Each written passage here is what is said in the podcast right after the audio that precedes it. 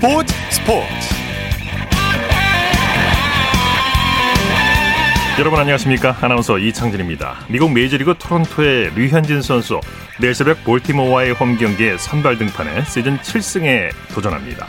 지난 21일 볼티모어와의 원정 경기에서 6승을 거둔 류현진 선수 장소와 시간만 바꿔서 볼티모어와 다시 만나게 되는데요. 홈구장인 세이런 필드에서 다시 한번 볼티모어를 제물로 연승 사냥에 나서게 됩니다. 이번 시즌 류현진 선수는 평균 자책점 3.25를 기록하고 있는데요.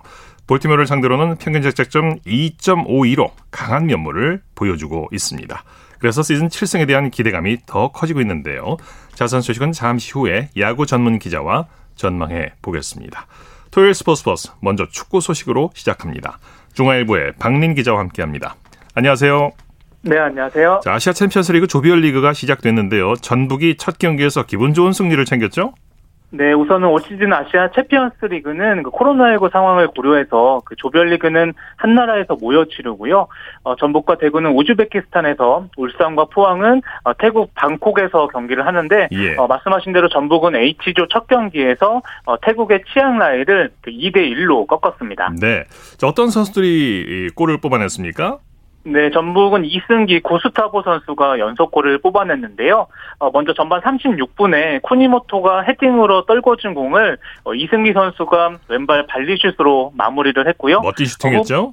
네, 맞습니다. 정말 그 발등에 걸리는 정말 대포알 같은 슈팅이었고요. 예. 어, 그리고 후반 6분에는 쿠니모토 선수가 얻어낸 페널티킥을 어, 고스타보 선수가 어, 성공을 시켰고 어, 전북은 후반 26분에 또 이용 선수가 공을 잘못 걷어내서 실점을 하긴 했는데 어, 그래도 힘겹게 또 2대1 승리를 또 잘 지켜냈습니다. 예.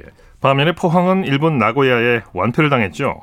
네, 그렇습니다. 그 태국에서 열린 지조 2차전에서 그 포항이 일본 나고야에 0대 3으로 졌습니다. 네. 어, 포항이 주중 1차전에서는 태국 라차부리를 꺾었거든요. 그런데 오늘 패배로 1승 1패에 그치면서 조 2위로 내려앉았습니다. 네.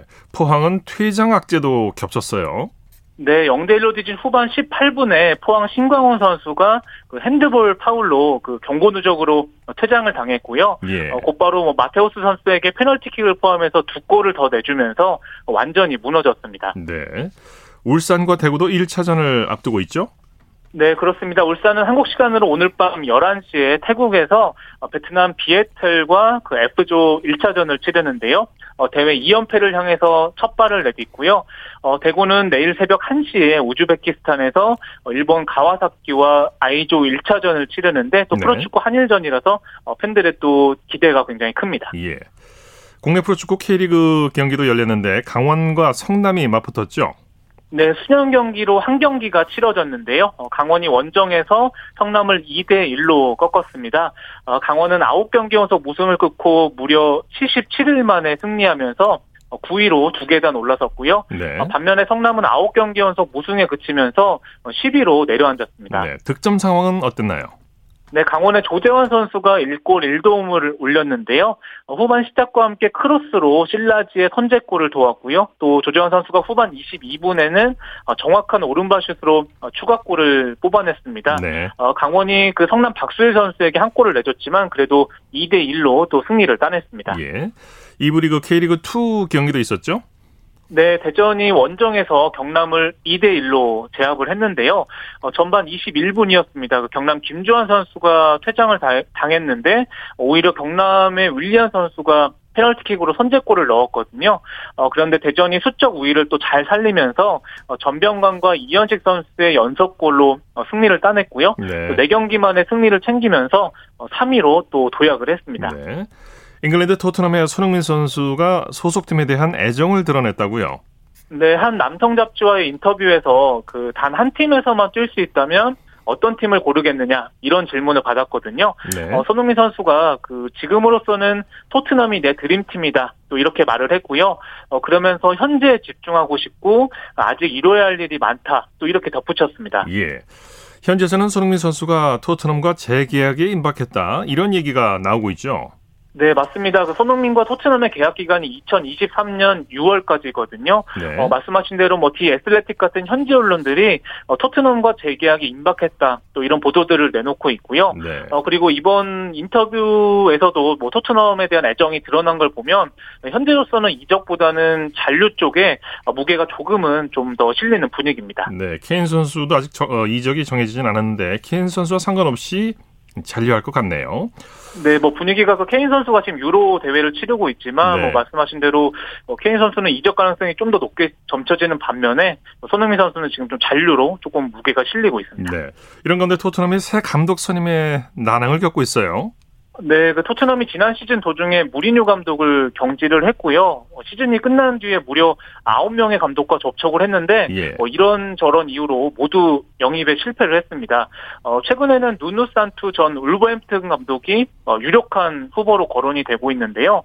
어, 이 감독이 뭐 울버햄튼을 중위권으로 이끌기는 했는데 그 다소 수비적인 축구를 구사하는 편이거든요. 네. 어, 그래서 뭐 토트넘 팬들이 그 소셜 미디어 상에서 선임 반대 운동까지 좀 벌이고 있는 상황입니다. 있습니다. 네. 유럽 축구 선수권 대회가 내일 새벽부터 16강전을 시작하죠? 네, 유로 2020 16강 첫 경기는 웨일스와 덴마크전이고요. 어, 한국 시간으로 내일 새벽 1시에 그 네덜란드에서 그 두 팀이 맞대결을 펼칩니다. 네. 어, 덴마크는 조별리그에서 그 에릭센 선수가 경기 중 경기 중에 좀 쓰러지는 이런 일이 있었는데요. 어, 그래도 3차전에서 러시아를 꺾고 극적으로 또 16강에 올랐고 어, 또 한 번의 어, 기적에 도전을 하고요. 그 웨일스는 그 손흥민의 토트넘 동료죠. 그 베일의 또 발끝에 또 기대를 걸고 있습니다. 예. 또 다른 16강전에서는 이, 이탈리아와 오스트리아가 격돌하는군요. 네, 한국 시간으로 내일 새벽 4시에 그 런던에서 양 팀이 8강 진출을 다투는데요. 어, 이탈리아는 A조에서 3전 전승으로 뭐 16강에 올랐고요. 예. 어, 이탈리아가 최근에 뭐 A매치 30경기 연속 무패고 11경기 연속 실점이 없습니다. 굉장히 강력한 우승 후보로 꼽히는 팀이고요. 예. 어, 반면에 오스트리아 같은 경우에는 그 C조 2위로 올라왔는데 뭐 알라바라든지 자비처 같은 이런 그 빅리그에서 뛰는 선수들이 있거든요. 이런 선수들을 앞세워서 또 이탈리아를 상대로 상대로 굉장히 또 이변을 꿈꾸고 있습니다. 네, A매치 30경기 연속 무패 이건 참 대단한 기록입니다. 그 밖에 국내외 축구 소식 전해주시죠. 네, 그 프로축구 K리그2 서울 이랜드가 어, 중앙수비 이재익 선수를 영입을 했습니다. 어, 이재익 선수는 뭐 강원, 카타르 알라얀, 그리고 어, 벨기에 엔트워프를 거쳐서 또 이랜드에 오게 됐는데요. 어, 이 선수는 2019년에 또 20대 이하 월드컵에서 또 주전 수비수를 맡았던 선수거든요. 네. 어, 당시에 스승이었던 그 정종용 감독 그 이랜드를 맡고 있는 그 옛 스승과 또 한번 조우를 하면서 어, 이랜드가 최근에 좀, 좀 주춤하고 있는데 또 이렇게 수비에서 빌드업을 풀어줄 선수를 영입을 하면서 어, 또한번 또 반전을 또 노려볼 수 있게 됐습니다. 예, 소식 감사합니다. 네, 감사합니다. 축구 소식 중앙일보의 박민 기자와 정리했습니다.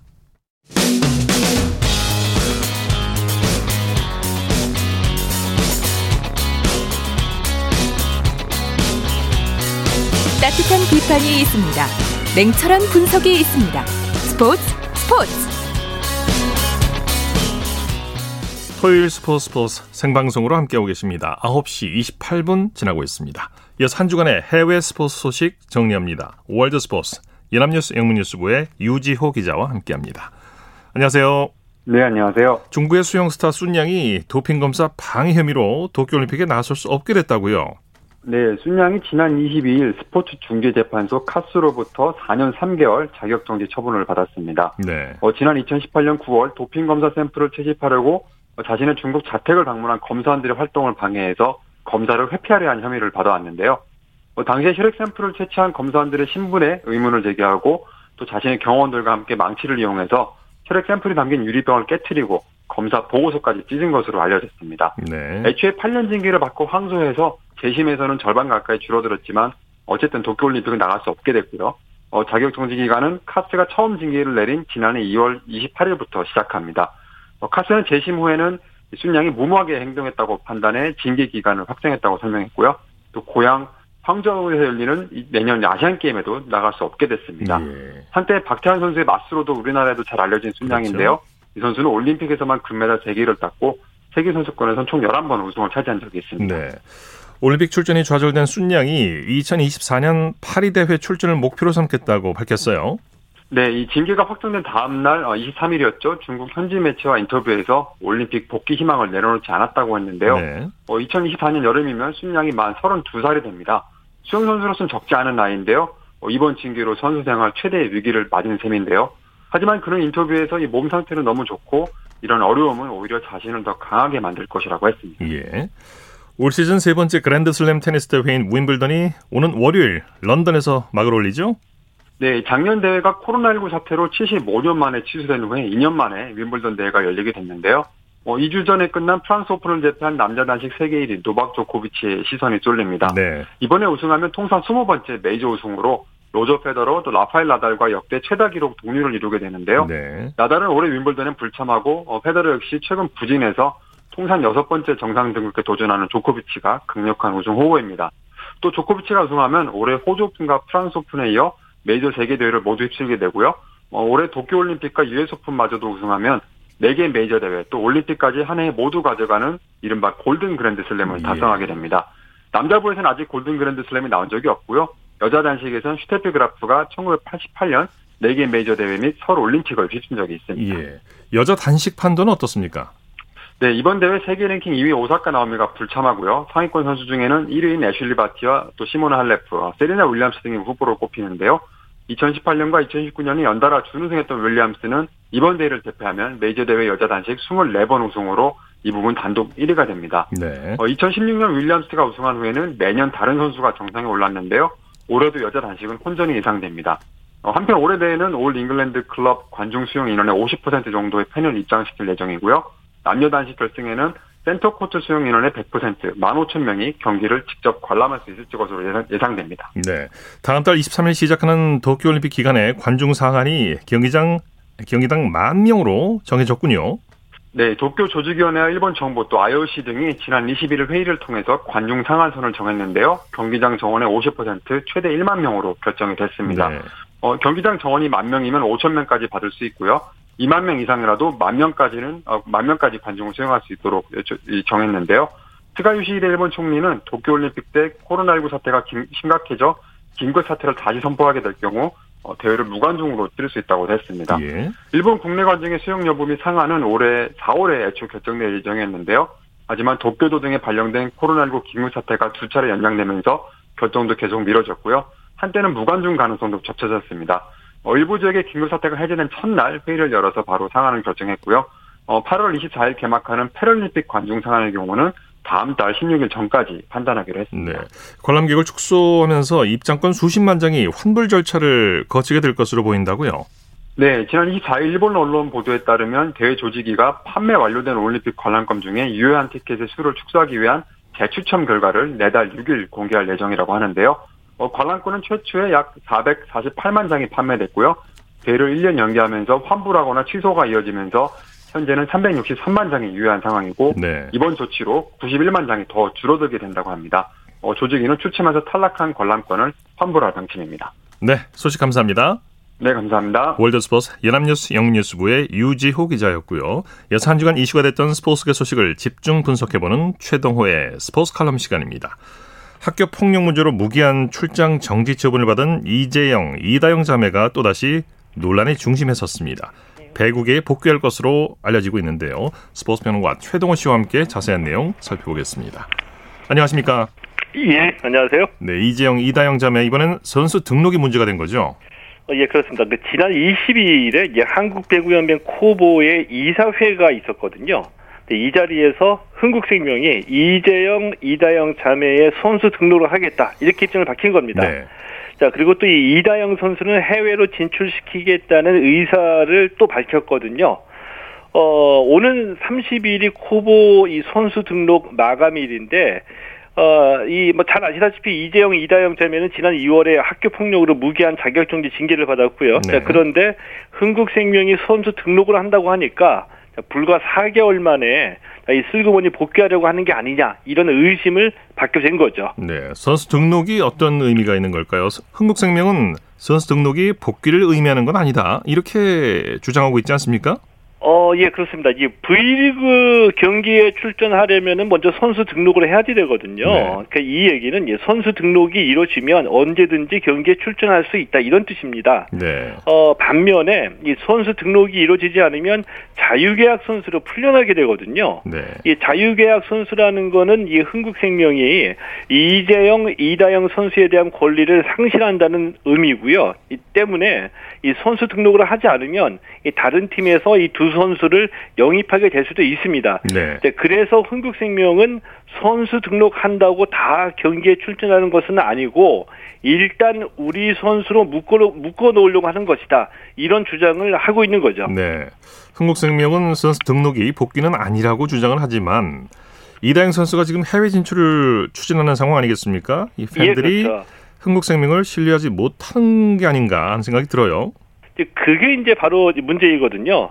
이제 흥국생명이 이다영 선수의 이 해외 진출을 시도한 거는 사실이고요. 네. 이 그리스 이 파우크 데살로니카와 실제로 계약, 계약이 성사가 됐습니다. 네. 그래서 이 데살로니카 구단이 홈페이지에다가 이 이다영 선수를 소속 선수로 표기하기도 했고요. 이 해외 진출을 위해서는 배구협회의 이적 동의서가 필요한데 이 배구협회가 이적 동의서를 발급해주지 않으니까 흥국생명 관계자가 지난 22일 이사회에서 이 구단이 선수를 해외로 보내겠다고 하는데 왜 배구협회가 이적 동의서를 발급해주지 않느냐? 라고 불만을 표시하기도 했었거든요. 예. 이 복귀는 아니라고 하면서 이 이다영 선수의 해외 진출을 추진하는 거는 앞뒤가 안 맞는 얘기이고요. 이 때문에 팬들은 흥국생명의 선수 등록을 복귀를 위한 사전 절차가 아니냐 이렇게 의심하고 있는 거죠. 예. 흥국생명이 지난 2월에 발표했던 내용을 되짚어 보면 흥국생명의 팬들의 신뢰를 잃을만하다 이런 생각도 들어요. 어, 이제 그렇죠. 이 흥국생명이 지난 2월에 이재영, 이다영 자매의 이 무기한 출전 정지를 결정할 때 이 자숙하면서 뼈를 깎는 반성을 해야지 된다.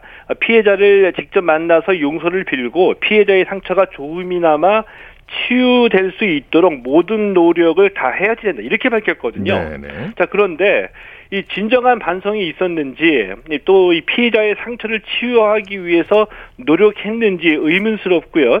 아, 특히 두 자매가 지난 4월에는 폭로 내용 중에 사실과 다른 부분에 대해서는 이 폭로자를 고소하겠다는 의사를 밝히기도 했었거든요. 네. 어, 때문은 때문에 이제 이 팬들은 아직은 복귀할 때가 아니라고 보는데 이 선수 등록과 해외 진출을 추진하니까 반발이 큰 겁니다. 네. 조금 전에 말씀을 해주셨습니다만은 선수 등록을 하지 않으면 자유계약 선수가 돼버리니까 예. 한국생명 입장에서는 선수 등록은 필요하다. 아, 이런 입장일 것 같아요. 거기까지는 흥국생명을 이해할 수는 있겠죠. 예, 네. 흥국생명 입장에서 그러니까 이 선수 등록이 필요하다는 건 인정할 수가 있습니다. 그러면 이 사안이 좀 더 명확해지는데요. 이 선수 등록을 선수 등록을 하겠다는 얘기는 이 무기한 출전 정지 징계를 줬지만 언젠가는 복귀시키겠다는 생각을 갖고 있다는 거거든요. 네. 자, 그런데 이제 팬들은 아직은 때가 아니다라고 반발하고 있는 거고요. 자, 그렇다면은 이 팬들이 반발하는 이유를 좀 생각해 봐야 되는데 흥국생명이 복귀는 아니라고 했지만 이 팬들이 믿지 못하고 있다는 뜻인데 여기에서 흥국생명이 팬들을 설득하는 가장 중요한 거를 빠뜨렸다는 겁니다. 네. 중요한 거는 진정성을 담은 사과와 반성, 자숙하는 태도겠죠. 예, 바로 이제 그거거든요. 자, 언젠가 이 복귀시킬 생각이라면은 이 선수 등록을 하겠다고 밝히면서 흥국생명이 먼저 이 복귀의 전제 조건을 밝혔어야 된다라고 보거든요. 예. 선수 등록을 하지만 이 진정성 있게 반성하고 피해자와 팬들의 용서를 받을 때까지는 복귀는 없다라고 네. 명확하고 확실하게 밝혔어야 되는 겁니다. 이게 선행돼야 되는데요. 예, 근데 이 얘기를 지금도 못 하고 있는 거거든요. 네. 이것은 이때를 봐서 언제든지 복귀시키겠다는 계산을 하고 있다는 것처럼 비춰질 수밖에 없, 없고요. 팬들이 이걸 모를 리가 없죠. 네. 자, 이런 걸 보면은 흥국생명이 너무 안이하게 판단하고 또 잘못 대응하고 있다라는 판단이 들기도 하는데 이 꼼수를 쓸 생각하지 말고 시간이 걸리더라도 정면 대응을 해서 자숙하는 모습 보여주고 팬들에게 인정을 받아라. 이런 얘기를 흥국생명 관계자들에게 해주고 싶습니다. 아주 중요한 말씀해 주셨습니다. 오늘 말씀 감사합니다. 예, 고맙습니다. 최동호의 스포츠 칼럼 스포츠 평론가 최동호 씨와 함께했습니다. 쳤다 하면 홈런이고 슛 골이고 각본 없는 한편의 드라마 그것이 바로 그것이 바로. 손에 잡힌 우승 트로피 목에 걸린 그 배달. 너와 내가 하나 되는 그것이 바로 그것이 바로 그것이 바로. 꿈꾸던 스포츠. 스포츠.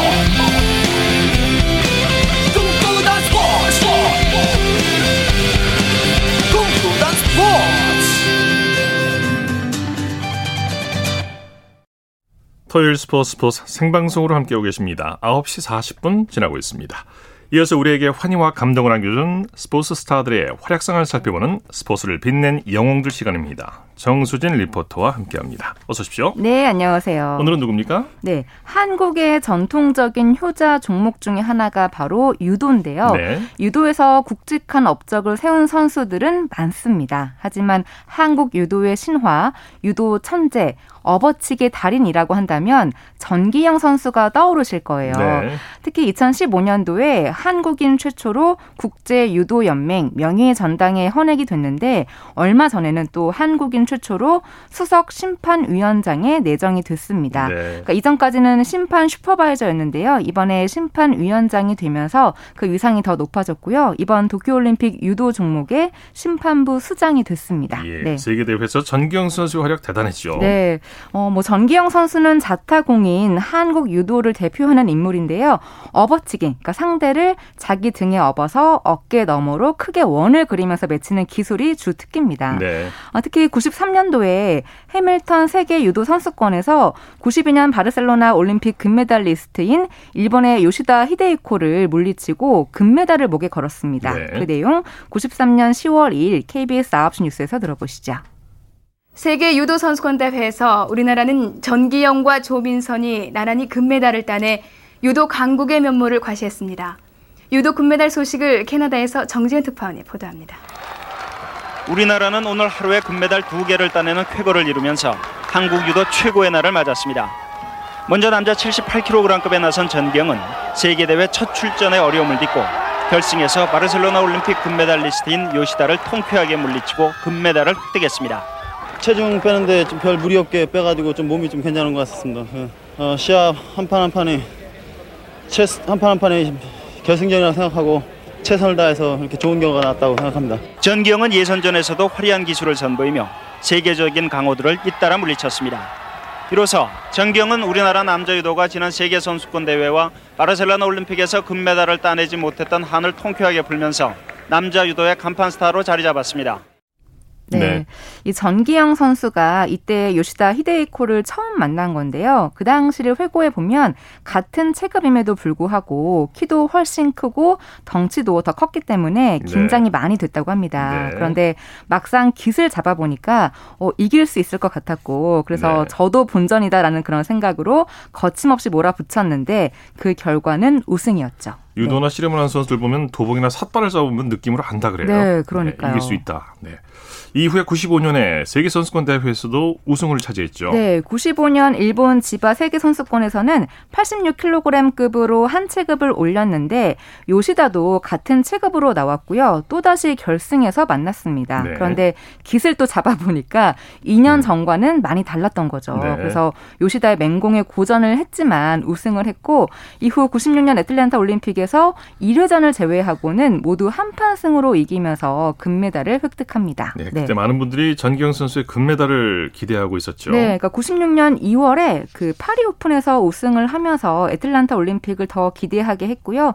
이후에 오스트리아 오픈에서도 우승을 했습니다. 그런데 독일 오픈에서 만난 선수가 네덜란드의 마크 후이진가였는데 큰 키에 힘도 좋고 들어가는 기술마다 이렇게 실패를 하면서 네. 결국은 지고 말았습니다. 그런데 그 마크 후이진가를 애틀란타 올림픽 첫 판에서 붙게 된 거죠. 네. 다행히 판정승을 거두면서 그 고비를 잘 넘겼고 결국은 금메달을 획득을 하게 되는데요. 그 결승 장면과 전기영 선수의 인터뷰를 96년 7월 23일 KBS 뉴스 광장에서 들어보시죠. 우즈베크스탄의 마그다 사로포 현 챔피언 전경 선수입니다. 결승전 왼쪽 어부지 정말 전경 선수 왼쪽 어부치기 아 유효입니다. 유효 하나 추가했습니다. 유효 전경 절반 한 개 유효 한 개입니다. 아 상대가 안잡으면 잡을 필요가 없죠 정기영 선수. 자 발뒤쪽 그러나 앞으로 넘어졌습니다. 정기영 선수 왼쪽 업어치기 안돼 전기영 선수 남자 86kg 이하 체급에서 금메달을 땄습니다. 금메달을 땄습니다. 93 세계 선수권 대회 그리고 95 세계 선수권 대회에 이어서 96 애틀란타 올림픽에서 금메달을 또 추가해서 3관왕이 되었습니다. 아, 첫 경기가 참 힘들었습니다 매우. 근데 그 제가 지목했던 여러 유명한 선수들이 초반에 탈락하는 바람에 정말 운이 많이 좋아 따라준 것 같습니다. 네. 네. 이 결승에서는 우즈베키스탄의 아르멘 바그다사로프와 겨뤘는데요. 음. 경기 시작 20초 만에 절반을 따내면서 기선을 제압했고 이어서 주특기인 업어치기로 유효를 추가했습니다. 네. 그리고 종료 57초 전에는 화려한 업어치기로 한판승을 따내면서 생애 첫 올림픽 금메달을 목에 걸었는데요. 이렇게 올림픽 금메달 이후에 다음 해인 97년도에는 파리 세계 선수권에서도 우승을 합니다. 네. 그러니까 보면은 93년 94년 해밀턴, 95년 지바, 그리고 97년 파리 이렇게 세계 선수권에서 3연패의 위협을 달성하게 되는 건데요. 네. 한국 유도 사상 세계 선수권 3회 연속 우승이었습니다. 그 내용은 97년 10월 11일 KBS 9시 뉴스에서 들어보시죠. 세계 유도 선수권 대회에서 우리나라는 전기영이 대회 3회 연속 우승이라는 쾌거를 이룬 가운데 금메달 2개, 동메달 2개를 획득했습니다.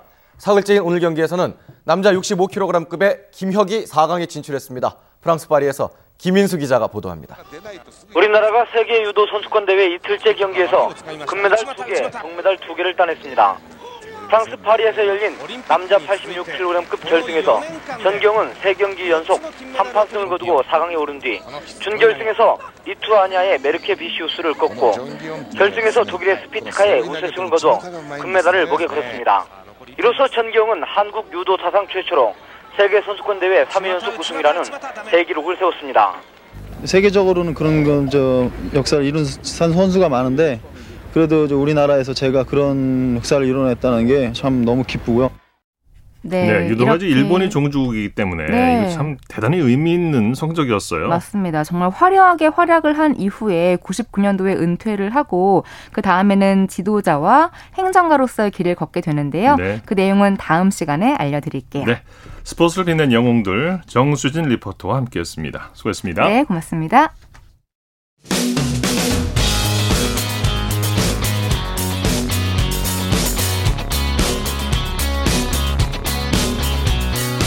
따뜻한 비판이 있습니다. 냉철한 분석이 있습니다. 스포츠 스포츠. 이어서 프로야구 소식 살펴보겠습니다. 스포츠홀의 윤세호 기자와 함께합니다. 안녕하세요. 네, 안녕하세요. 자, 오늘 경기장 분위기부터 전해주시죠. 네, 아무래도 지금 선두권 싸움이 굉장히 치열한 프로야구인데요. 관중들의 네. 열기도 함께 다, 달아오르고 있습니다. 특히 네. 뭐 지금 대구에서 열리고 있는 삼성과 LG의 더블헤더에 관심이 많이 집중된 모습인데요. 네. 어, 삼, 대구 삼성 라이온스 파크 또한 지금 뭐한 8천 명 이상의 관중이 들어차면서 뜨거운 열기를 뿜어내고 있습니다. 네.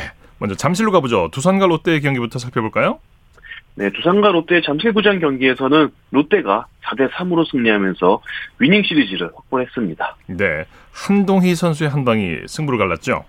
그렇습니다. 접전으로 진행된 양 팀의 오늘 경기였는데요. 네. 승부처는 마지막 9회였습니다. 롯데가 9회 초 3대3 동점 상황에서 한동희 선수의 솔로포로 승기를 잡았는데요. 어제도 롯데는 두산을 9대1로 꺾으면서 이제 완승을 거뒀습니다. 그 기세를 이틀 연속 롯데가 이어갔습니다. 네, 2연승을 거둔 롯데 서튼 감독 한동희 선수를 칭찬했네요. 그렇습니다. 서튼 감독 위닝 시리즈를 예약하면서 일단 선발 투수인 최영환 선수를 칭찬을 했고요. 네. 어, 그리고 최영환 선수 뒤에 불펜 투수들도 모두 실점 없이 잘 던져줬다.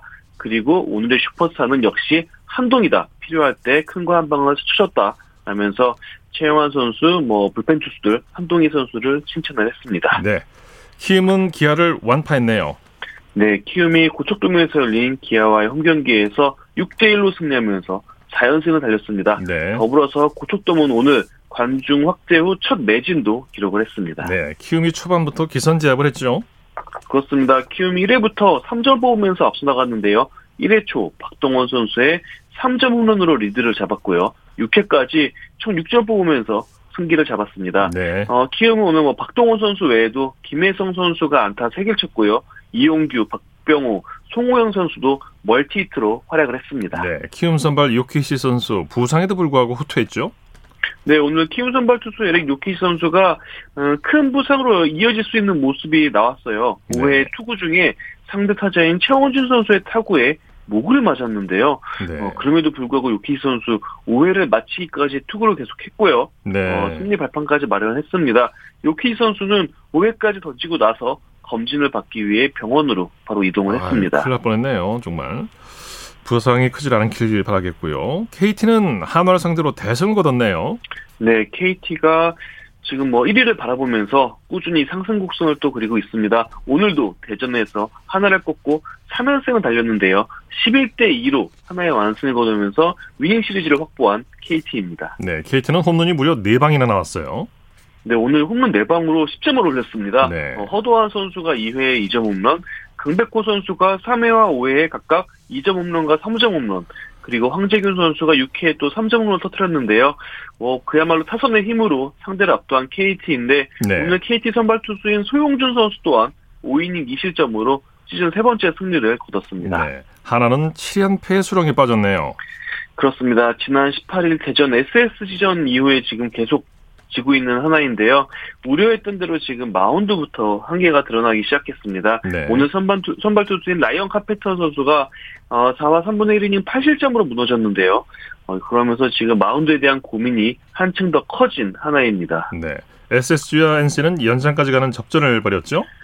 네, 지금도 경기가 진행 중인데요. 어, 현재 12회 말이고요. 네. 10대 10으로 지금 동점을 이루고 있는데 어, 나성범 선수의 지금 타석이입니다. 어제 같은 경우에도 이제 양 팀이 어, 연장 접전을 벌였는데 마지막에 또 NC가 어, 볼넷으로 어, 끝내기 승리를 거뒀었거든요. 네. 지금 무사 1-3루인 것 같은데 여전히 지금 양 팀이 어, 한치 앞을 그렇군요. 예상할 수 없는 정말 치열한 승부를 오늘도 벌이고 있습니다. 네, 점수가 좀 많이 났는데 경기 내용 살펴볼까요?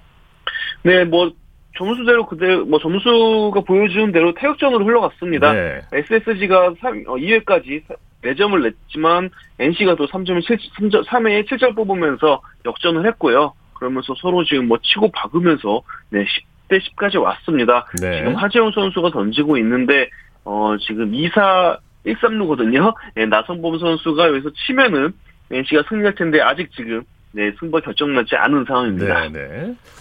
자, LG와 삼성의 더블헤더 1차전 LG가 승리했네요. 그렇습니다. LG와 삼성의 경기가 지금 주목을 받을 수밖에 없는 게 어제 어제까지만 해도 양 팀이 공동 1위에 자리하고 있었어요. 네. 근데 이제 어제 비로 우천 취소가 되면서 오늘 더블헤더가 열리게 됐는데요. 일단 1차전에서는 LG가 10대 5로 승리를 했습니다. 네. 그러면서 LG가 어, 10개 구단 중에 가장 먼저 10승을 기록을 했고요. 네. LG의 40승, 어, 40승을 기록을 했고요. LG의 40승 선착은 1997년 이후 24년, 그리고 뭐 양대리그 시절까지 합치면은 2000년 이후 21년 만에 세운 기록입니다. 네. 통계상 40승에 먼저 도달한 팀의 정규 시즌 우승 확률이 68.8%고요. 예. 한국 시리즈 우승 확률은 53.1%입니다. 그렇군요. LG 선발 켈리 선수가 호투했어요. 네, 켈리 선수 오늘 홈런 3개를 맞긴 했지만 그래도 6이닝 4실점으로 자신에게 주어진 이닝은 모두 소화하면서 시즌 5승째를 거뒀습니다. 네, 7회가 빅이닝이었죠?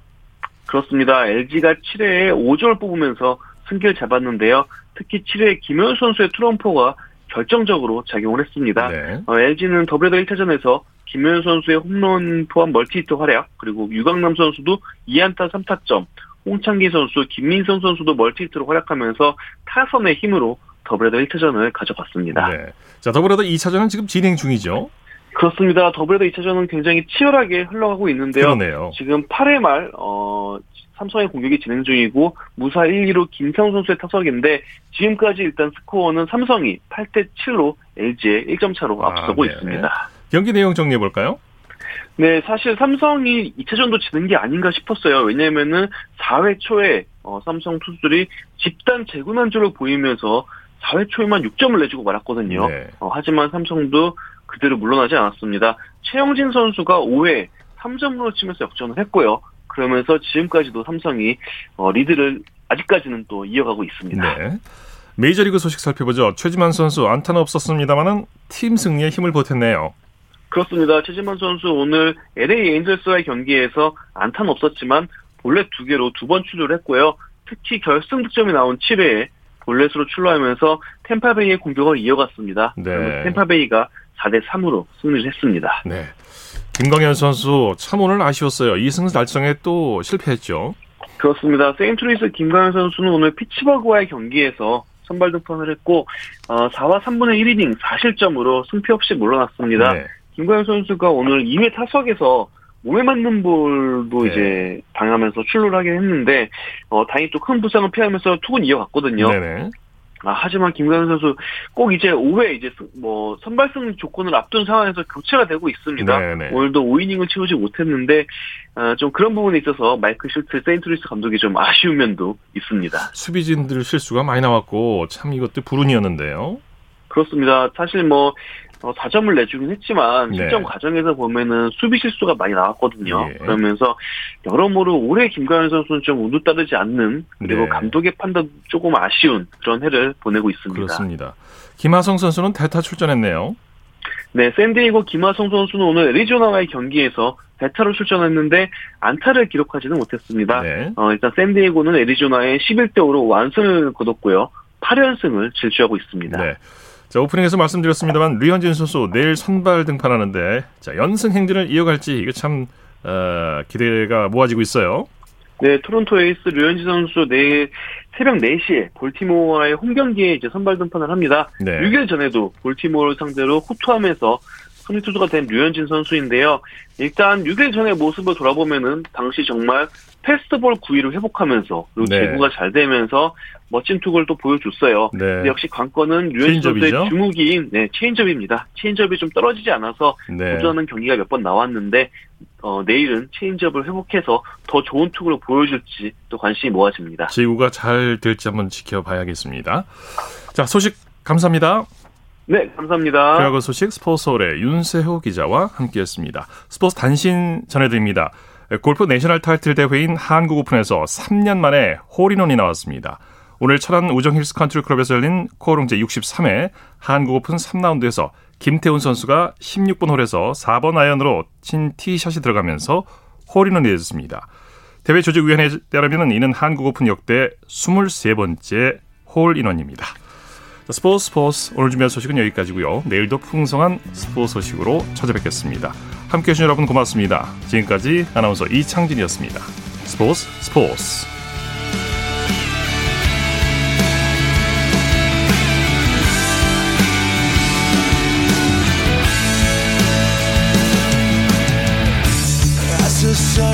down in front of me reminds me